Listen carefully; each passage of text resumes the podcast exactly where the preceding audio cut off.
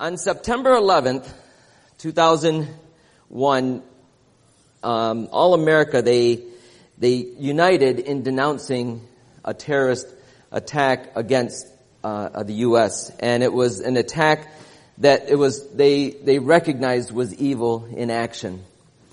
And the response suggested too that, that many people, many Americans held the fundamental belief that there are, there is an absolute uh, moral standard that we have. But a survey um, was taken and uh, Barna did a survey and suggested that, that most respondents based their response on the feelings, not on their belief system. In other words, they did they did two surveys. One was among adults and another among teenagers. By a three to one margin, most of the adults believe that truth always depends on the person and the situation. And the teens, by the same way, asked the same question by a margin of 83% said that it depended on the person and the situation. Only 6% of the respondents said that there is a moral absolute. That's, that's staggering. Uh, the survey asked people to indicate the basis on which they make their moral and ethical choices. The most common answer was doing whatever feels right and comfortable in the situation. Four out of ten adults and one out of three, uh, four out of ten teens and one out of three adults said that was their primary consideration. Barna organization also said that the results is a mentality that values pluralism, relativism, tolerance, and diversity without actually considering the implications of the actions or viewpoints we hold. They state that a failure to address this issue at its root will undermine the strength of the church for at least another generation and perhaps longer. Those are scary when you think about that, how our society views um, moral ethics and things like that. Let's pray and then we'll get started. I want to spend some time talking about this today. Father, thanks for your word and that, that in it we do find absolute truth. We do find moral and ethical standards that we can live by, that you designed for us to experience and, and live under. And your word is our authority, and we thank you for that in Jesus' name. Amen. So if you have your Bibles, we're going to be uh, doing a little study in 2 Timothy chapter 3.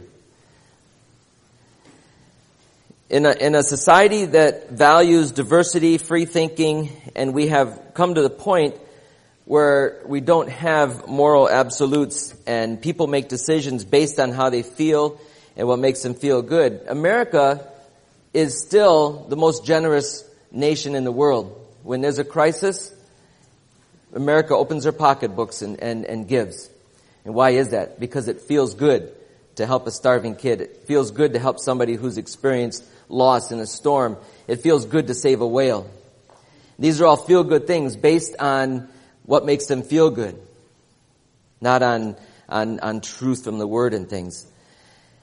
Well, I want to start with the last two verses of 2 Timothy chapter 3. It says, All scripture is breathed out by God and profitable for teaching, for reproof, for correction, and for training in righteousness, that the man of God may be complete, equipped for every good work.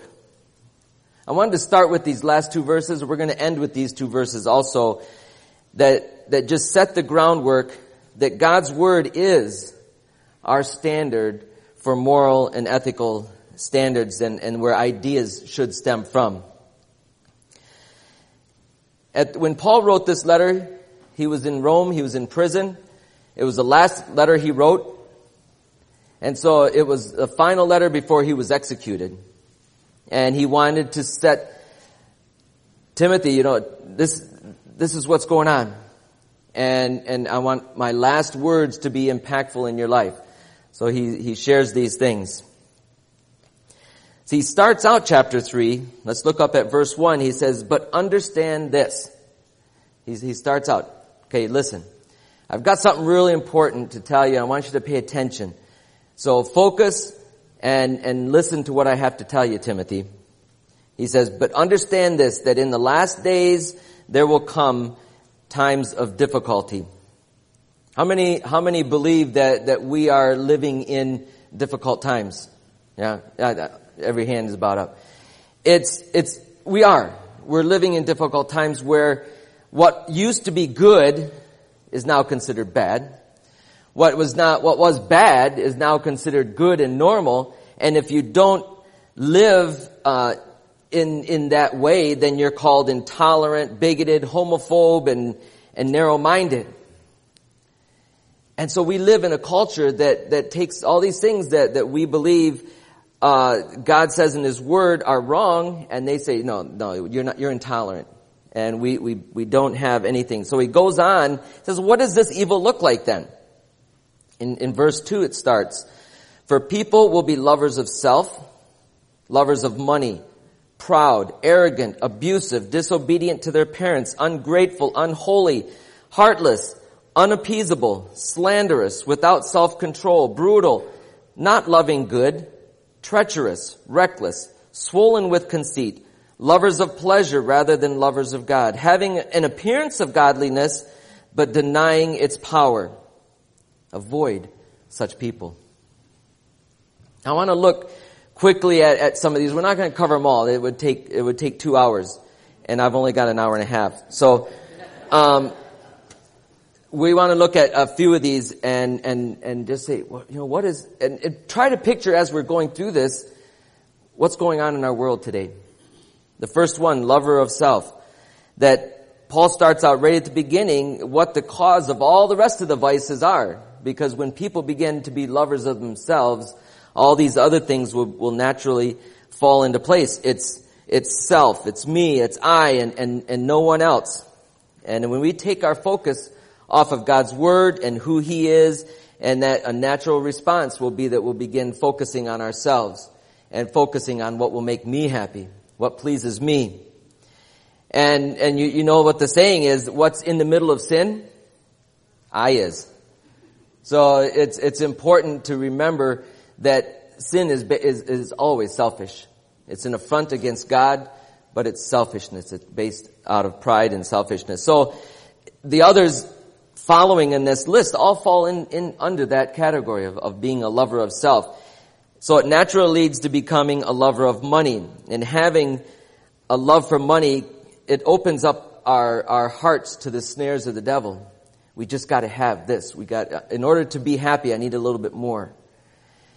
This, this was made so clear to me when we moved back to the States from Thailand. We lived in a village where the average income was about $300 a year. Our kids had toys.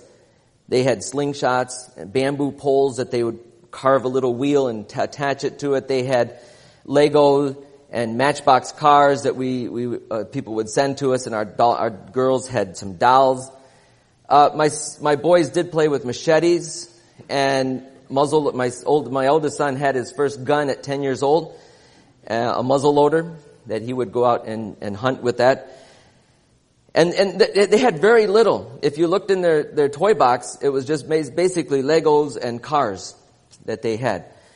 And, but yet they were just happy. The kids in the village would come over and spend hours building these, these, these, these, uh, Lego houses and cars and boats and stuff out of those toys and, and, and they'd spend hours doing that. We moved back to the U.S. in 1993. Our, our oldest son was a uh, freshman in high school. We lived in Saginaw, Michigan, which is the heart of GM country and Dow Chemical. And so as he's going to school, when, once he got into high school, all these kids were driving all these brand new cars and they had all the latest gadgets to keep them happy that their parents bought for them because, uh, because they, they could afford it. My son came to me one day, he said, Dad, why is it that we're struggling so much? Didn't we give our lives to serve the Lord on the mission field? Shouldn't we be having all these blessings and, and things? Shouldn't we have you know, why, why are they, why are they getting all this stuff and they're not even Christians? And here we are driving an old truck. And, and, and, and it just began to see, you know, this is the world's snare. This is the snare of the devil. We were happy. We did all kinds of stuff as a family. We loved, we loved life and, and we loved our ministry and things. But as, as the world starts to creep in to, to their lives, they began to question the satisfaction or, and they became a lover of money That's all changed now, thank goodness. Praise the Lord. Next thing he talks about is pride and arrogance, and they go hand in hand. When someone is a lover of self and money, they assume that the world revolves around them. And that, and that you see that so evident that people care only about, you know, I had, I told you about my friend once before that lives in New York, but before he became a believer, he was convinced that he was the third smartest guy in the world. He had his master's degree in English and, and he was so stinking smart that, that nobody could keep up with him. He said, knowledge is everything. And once he became a Christian, he began to see, wow, I really don't know a whole lot. when I read the Bible, I really don't know a whole lot. That's changed, but, but he believed it. And that's the snare that a lot of people fall into because they're educated and they, and they, they begin to think that the world, they have all these rights. I have a right to this. I have a right to that. Um, we see that on, uh, on, with the, with the poor, with the medium, with the middle class and with the rich. This pride and arrogance that goes hand in hand because they have, are lovers of, of themselves and lovers of money. Then he goes on to abusive. Abusive shows itself in many ways. Bosses take advantage of their employees. Uh, parents are abusive to their kids verbally, to their spouses physically, verbally, and and just we see this over and over. It seems like it's uh, kind of rampant these days. The next one scares me: disobedient to their parents. And, and the disrespect that I, I see among families these days, it, it scares me. Because what's going to happen next generation if, if, if the kids today don't respect their authority figures in their, their home, school, police officers, and government, what's going to happen to their children? It, it, it scares me.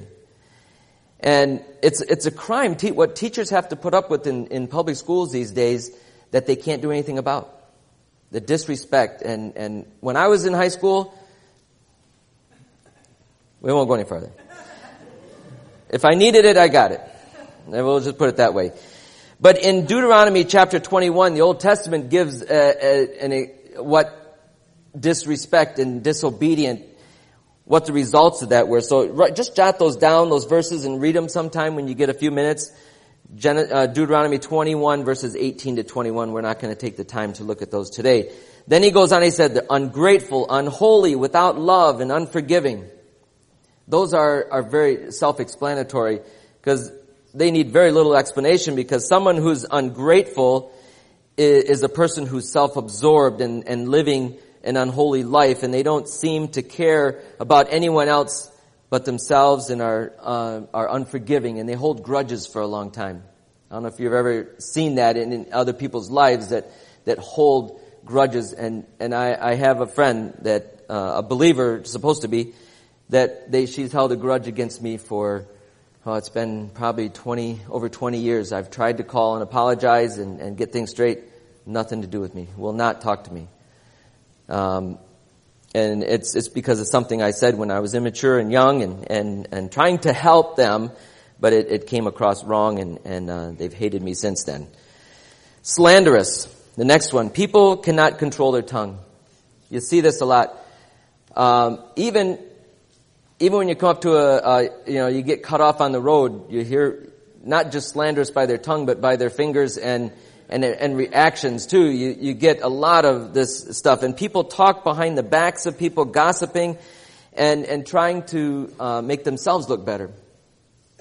This is how, how it works. I, being in the, in the corporate America, for a while I saw this, that they would talk about somebody because it helps make them look better and they can get a, get a promotion and, and get a job, a higher promotion in their job.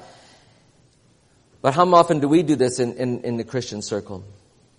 I just want to mention this because we we fall into this at times. Let me tell you this.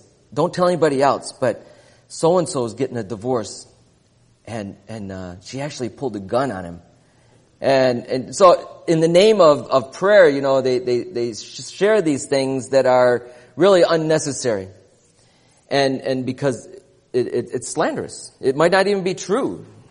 Sometimes it is, sometimes it's not. But it's as we look at um, in in Ephesians chapter four, verse twenty nine, it says, "Let no corrupting talk come out of your mouth, but only such as is good for building up, as it fits the occasion, that it may grace, give grace to those who hear.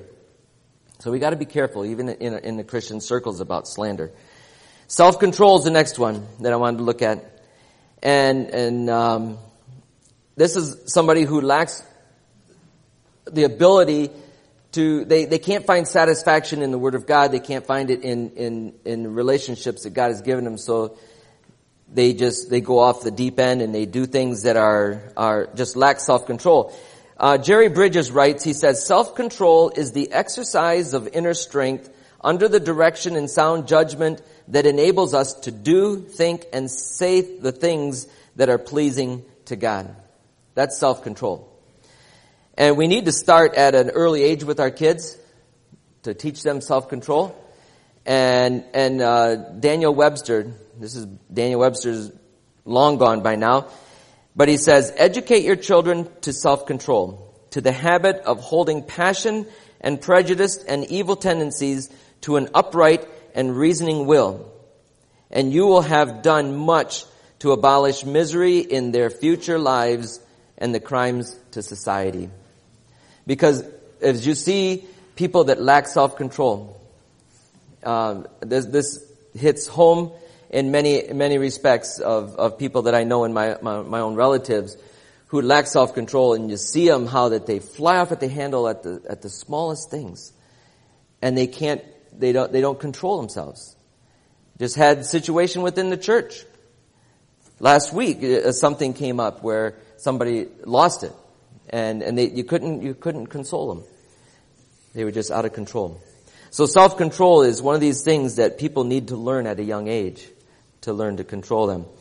So it goes on, these go on and on, these, these, these traits, and I'm not, we're not going to cover anymore because it, it would take an hour to do that. We see this, if you, if you think about it, these ones that we covered, think about people that you know and how that this is evident in their lives. But now turn that mirror just a little bit toward your own heart and, and examine your own heart. And I'm sure there's going to be some tendencies that, that we all experience in our own lives of areas where we're, we're weak. We find ourselves lovers of money. We find ourselves being um, abusive, not lacking self-control and, and things like that. But what he's talking about here is not those tendencies that we may have. He's talking about people who habitually live in this way. And that, what does he say to do about this? You know, they have, in verse 5 it says that they have an appearance of godliness, but deny its power. You know, they, they put on a front, they, they play the part when they come to church, but they don't experience the power of that gospel in their life on a daily basis. What does he say to do with them? The last part of that verse. Avoid them. He says to avoid them. Because what, what is it going to do? It's going to tear us down. If we see people who are saying one thing, but living another thing, another way, it's going to influence us and it's going to, it's going to drag us down. We need to be bringing them up. So one thing in the next verse I want to clear up for you ladies, because he goes on to say in, um, in verse 6 and 7, he says, From among them there are those who creep into the households and capture weak women burdened with sin and lead astray by various passions, led astray by various passions, always learning and never able to arrive at the knowledge of the truth. Now these women that he's talking about are, are not godly women. They're women who are struggling with sin, struggling with their identity, struggling with areas in their life, and they're opening, you know, they, they have these guilt things going on in their heart. And so they're trying meditation or they're trying this book or they're trying this religion to try and, and cover that, that guilt. And so they take, they allow these false teachers, these people who, um, have a form of godliness but don't experience the power of it, who are teaching falsehoods into their homes and, and they have Bible studies and, and, uh, you know, Bible studies, but they're actually corrupting them and drawing them astray. And so that's what he's saying. And and I just want ladies of Cornerstone to take heart because I, I, I most of you I, that I know know the Word of God, and you live it. And so as we get into this, you're going to understand that more. So as he's talking about, he's not just talking about women in general. He's talking about these women who are struggling in these areas that they're being drawn, um, drawn away. He goes on also the next section and talks about two guys in there, uh, Jannes and Jambres. These two guys were during the time of Moses, and it says that they confronted Moses and opposed him. This is the only verse in the Bible that these two guys are mentioned. I looked it up. It's the only place. So these guys must have been some bad dudes to be remembered all the way from Moses' time to now that they opposed Moses and his teaching and, and what he was trying to do. And and that, that's all I'm going to say about those two guys. You could do a study on it and that you won't find anything. That's just mentioned, the only place there. But he goes on.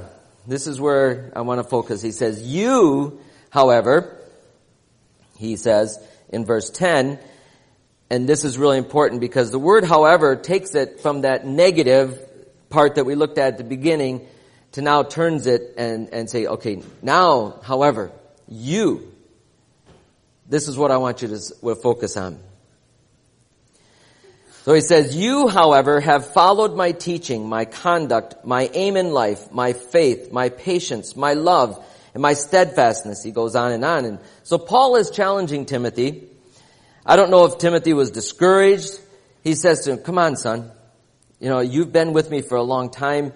You remember the things that I taught you. You remember, you know, how I acted with integrity in front of you you remember how, uh, you know, my aim, my purpose in life was to share the gospel with, with the Gentiles and, and my faith, how that in troubled times when I didn't see God answering, I still had the faith in God and, and my love for people, how that the Lord gave me a love and a concern for people where before I wanted to kill them, now I'm, I'm, I'm preaching to them.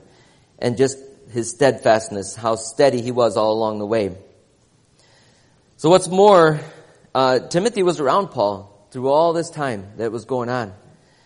And, and he taught him all these things, and he wants to remind him that he shouldn't be surprised when, when persecution happens. He said, you know what, indeed, all who desire to live a godly life, in verse 12 there, Jesus Christ, who follow, uh, desire uh, live a godly life in Jesus Christ will be persecuted. So he said, don't be surprised. You know, I'm going through it. You're going to go through it. So I don't know what Timothy was going through at this time, but it, it might have been, been some heavy things. And he goes on and he says in verse 13, while evil people and impostors will go on from bad to worse, deceiving and being deceived. So he says, you're, you're, you're going to face these things. The people are going to come around you. You're going to face the persecution and these people who are deceiving are going to get worse and worse and, and and people are going to follow him. Do we see that today? Man. I, I think of, of some of our, our, our pastors and, and church leaders that we have in our country today and what's happening. Uh, we have one that uh, respected pastor who does not believe in hell. He teaches it that it doesn't exist. That God is a loving God. That all, all, all, everybody will end up going to heaven. Who wouldn't want to follow that? Who wouldn't want to get out of hell? Then we have, we have a number of, of, of, of pastors who have taken on the, what's called the soft prosperity gospel message. That, uh, that God is, is out there ready to, to bless you and, and provide all your wants. And, and they're driving, they're flying around in Lear jets and going from meeting to meeting because of, of the people are flocking there and giving them money and, and, and they're able to, to do all these things. And, and so, these are respected people that people love to attend their meetings and, and they have a following. But they're perverting the gospel. They're taking the truth of the gospel and making it fit what they want to say. So he says, Timothy, you've been with me. You know the truth. You have been around me and, and don't get sucked in by these false doctrines, these things that are not truth from the Word of God.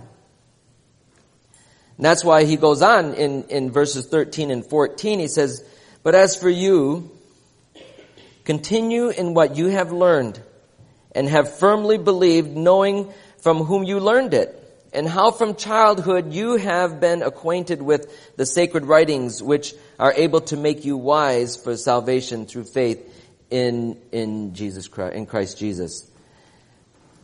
All of us are susceptible to the cunning craftiness of the devil, of false teachers. But the only way we can defeat that is to, to what? We need to know what the Word of God says. Okay? So there's, there's two elements that we, we need in order to live a faithful life. The first one, we need to possess the knowledge of the truth. We need to know what the truth is from the Word of God. The truth enlightens us to, um, to be able to discern the difference between right and wrong, good and evil, and good and best. Because there's some good things that people are doing, but it's not really God's best for their life. So it, as we study the Word of God, as we get to know Him, as we sit under some good teaching and, and ministering to each other, we learn these things. And we can discern those truths. We have a knowledge of the truth. And the second thing is that we need to possess the conviction or belief. We can all have knowledge in the world, and we can all have knowledge of the Word of God, but if we don't have a belief system that that knowledge is drawn from, it is worthless. It is a bunch of facts. And everything, uh, everything we do is based off of our belief system. You understand? Uh, we're going to get into that in, in just a little bit. So like, if, if somebody, um, believes that in order to keep the lifestyle that they are living, they need to go to work. They need to get raises because the cost of living goes up. They need to get a raise. So our belief system is, is that you work hard, you get a raise, and, and, and then you can continue the lifestyle that you're living. There's nothing wrong with that. I mean, that's, that's a belief system that we have. I believe that diet soda is going to help me lose weight. That's a lie. I believe a lie. It doesn't. It just doesn't have sugar. It has other things to kill your brains and it tricks your mind to think that you're, anyways, it, it doesn't work. Look at me. Um, no one, this is important to understand. This is, this is probably one of the main things I want you to understand today is that no one acts contrary to their belief system. In other words, we may say that we love Jesus, but the way we act, the way, what we believe in our heart, we may say these words, but how our actions portray it says something different. We always act according uh, to our beliefs. If we don't believe that Jesus can provide our needs, then we're going to try and connive. We're going to try and sell things. We're going to try and, and get the system to work for us in order for, for God to supply for us because we're not trusting. That's our belief system. We don't believe that God can do it. We say it, we say God can, but in our heart we're not believing it. So that lives, that's lived out. Our beliefs, we live according to our belief systems. If, if I believe that God wants each of us to, to be a minister of the gospel, as the word of God says, that each of us are to minister to others around us, if I believe that, I'm gonna do it. If I say I believe it, but I'm not doing it, then our belief system, we're believing the wrong thing. That's why we don't share the gospel with our coworkers. That's why we don't share the gospel with our neighbors. That's why we don't reach out and, and, and help these people or that people. Because our belief system tells us to be selfish and to live for ourselves. That's our belief system. We think we, we believe that we should be teaching the gospel. But if we really did believe it, then we would do it. That's what he's saying here. He said, you've believed these things. You were taught these things from your childhood. I set an example for you, your mom, your grandmother set an example for you, so let's start living these things out. So in order to, to land this plane, uh, the last two verses, I want to I want to bring those out again. It says, "All Scripture is breathed out by God, and in, and profitable for teaching, for reproof, for correction, and for training in righteousness, that the man of God may be complete, and equipped for every good work. Another version puts it, all scripture is inspired by God and is useful to teach us what is true and to make us realize what is wrong in our lives. It corrects us when we are wrong and teaches us to do what is right. God uses it to prepare and equip his people to do every good work. So it all comes back to the Word of God. I was, I was counseling with someone the other day and, and they kept saying, well, I believe this. I believe, I said, okay, show me that in scripture. Where does it say that in scripture that it's okay to believe like that?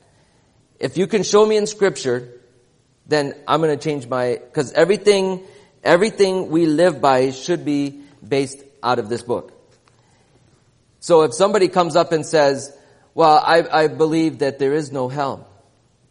That, that God is a loving God, that He will not send anybody to hell. Well, you gotta open up the Word of God and say, this is what the Bible says. Unfortunately, sin abounds in this world. God cannot allow sin in His dwelling place. So there is another alternative. He talks about hell, where there's fire and brimstone. So, all of that, and, and we don't understand it unless we're, we're in it, unless we know it.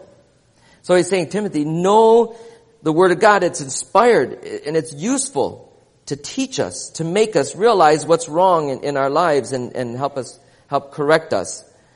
So the Word of God is our source. And, and anytime, I, I appreciate our elder board because they, they, they keep emphasizing that. We don't allow anybody in this pulpit or to teach a class that is not teaching the Word of God. Truth. We, we look at all the teaching material that people are teaching because we want to make sure that it's not corrupt, that it's, it's the Word of God. And, and so that's important. You should appreciate your elders for that. And, it, and it's important. We can detect, you know, it's like banks. When they, when they trying to look for fraud, they study the real thing. I went online the other day and I was looking at this, looking at how banks study fraud. And, and even the dollar bills uh, they, they had it under a microscope and, and one picture, there was a, a picture of a guy's arm and there were two fingers. You could see two fingers and then there was a circle around it, around his head. Well, the next one had one with three fingers on it. And he said, these are the years, from this year to this, this year, they only had two fingers showing. From this year to this year, they had three fingers showing. So you know what the true ones look like. And, and you can, then if something fraud comes along, then you easily detect it. And that's how we're to know the Word of God. That we know it so well that that if somebody is in this pulpit, if somebody's in a class, if somebody's on TV or the radio, and you hear something, it sets off sirens in your head saying, "Oh, I don't get that." And um, when when Tim's up here speaking, and my wife's sitting right there usually, and and she'll get this scowl on her face. Afterwards, he'll always go up and ask her, did I say something wrong up there? And uh, she, she she's very, I mean, you, when you say something wrong, she you can't miss it. Just don't tell her to watch this video. But it's um, uh, it's important that we know what the Word of God says.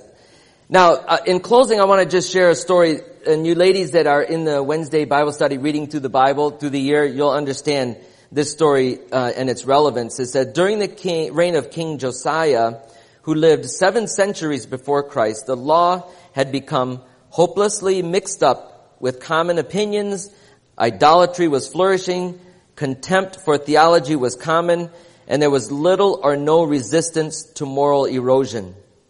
Josiah, who was made king at what age?